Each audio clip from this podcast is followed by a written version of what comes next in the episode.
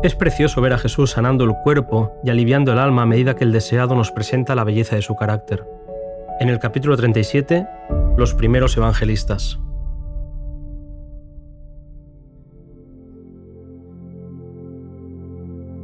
Los apóstoles habían estado día a día con Jesús y habían compartido con él trabajos y penurias.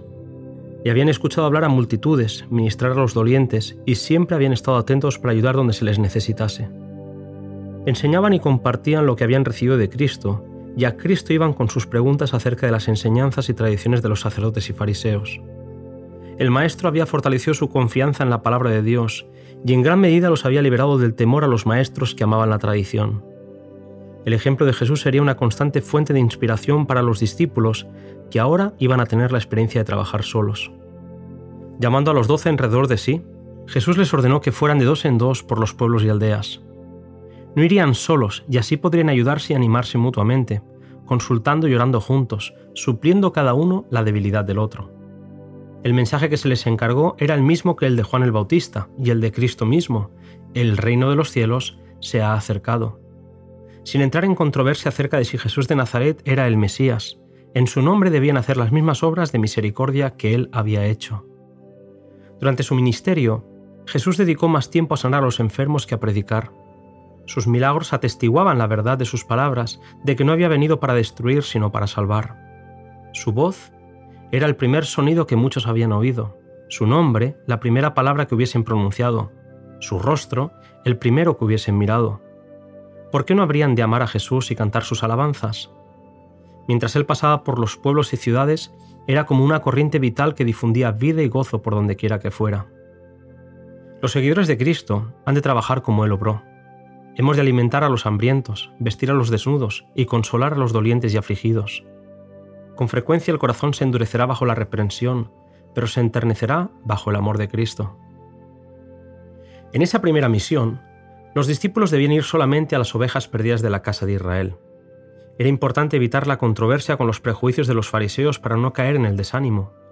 Aun los apóstoles fueron lentos en comprender que el Evangelio debía darse a todas las naciones. Mientras ellos mismos no comprendieron esta verdad, no estuvieron preparados para trabajar por los gentiles. Gracias a la labor de Jesús había almas con hambre y sed de la verdad, y a todas estas debían ir los discípulos como representantes de Cristo. Irían a lugares donde Jesús ya hubiera estado y sus esfuerzos debían limitarse al trabajo de casa en casa. El mensaje que tenían que dar era la palabra de vida eterna, y el destino de los hombres dependía de que lo aceptasen o rechazasen. He aquí, dijo Jesús, yo os envío como ovejas en medio de lobos, sed pues prudentes como serpientes y sencillos como palomas. Cristo mismo no suprimió una palabra de la verdad, sino que la dijo siempre con amor ejerció el mayor tacto y atención reflexiva y bondadosa en su trato con la gente. Nunca fue rudo ni dijo innecesariamente una palabra severa. Nunca causó una pena innecesaria a un alma sensible. No censuró la debilidad humana. Denunció intrépidamente la hipocresía, la incredulidad y la iniquidad, pero había lágrimas en su voz al pronunciar sus severas reprensiones. Lloró sobre Jerusalén, la ciudad que él amaba, que se negaba a recibirle a él el camino, la verdad y la vida. Sus habitantes le rechazaban a él el Salvador, pero los consideró con compasiva ternura y con una tristeza tan profunda que quebrantaba su corazón. Cada alma era preciosa a su vista.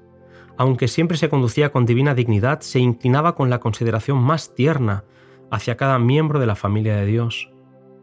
En todos los hombres veía almas caídas a las cuales era su misión salvar. Los siervos de Cristo no han de actuar según los dictados del corazón natural, necesitan tener una íntima comunión con Dios, no sea que bajo la provocación el yo se levante y ellos digan palabras inconvenientes.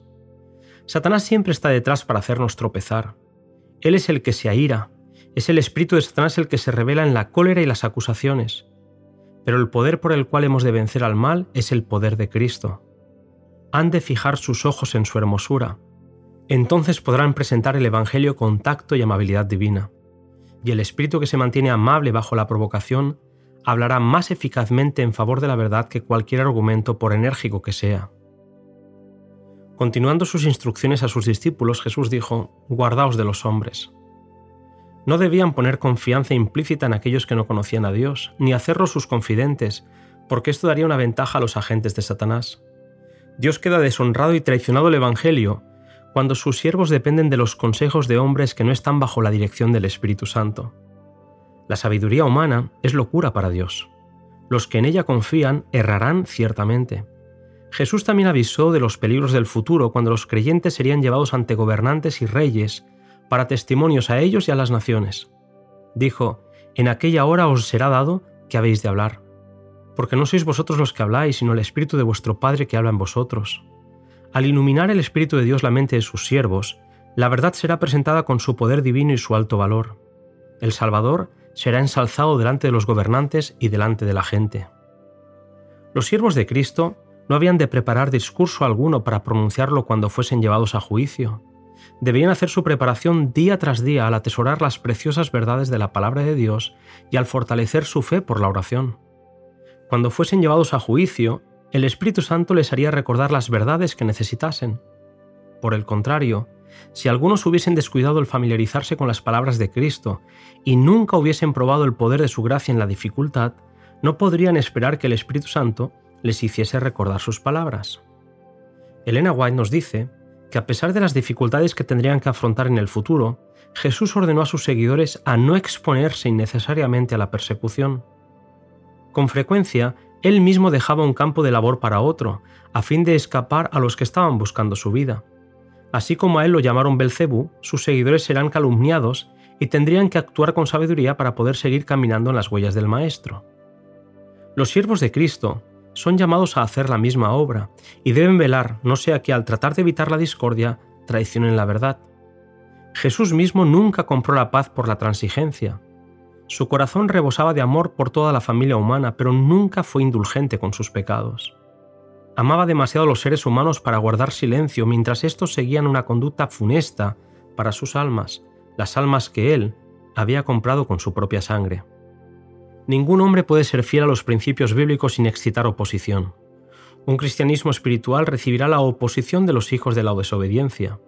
Pero Jesús dijo a sus discípulos, No temáis a los que matan el cuerpo, mas el alma no pueden matar. Los que son fieles a Dios no necesitan temer el poder de los hombres ni la enemistad de Satanás. En Cristo está segura su vida eterna. Lo único que han de temer es traicionar la verdad, y así el cometido con que Dios los honró. Es obra de Satanás llenar los corazones humanos de duda, los tienta a pecar y luego a considerarse demasiado viles para acercarse a su Padre Celestial o para despertar su compasión. El Señor comprende todo esto.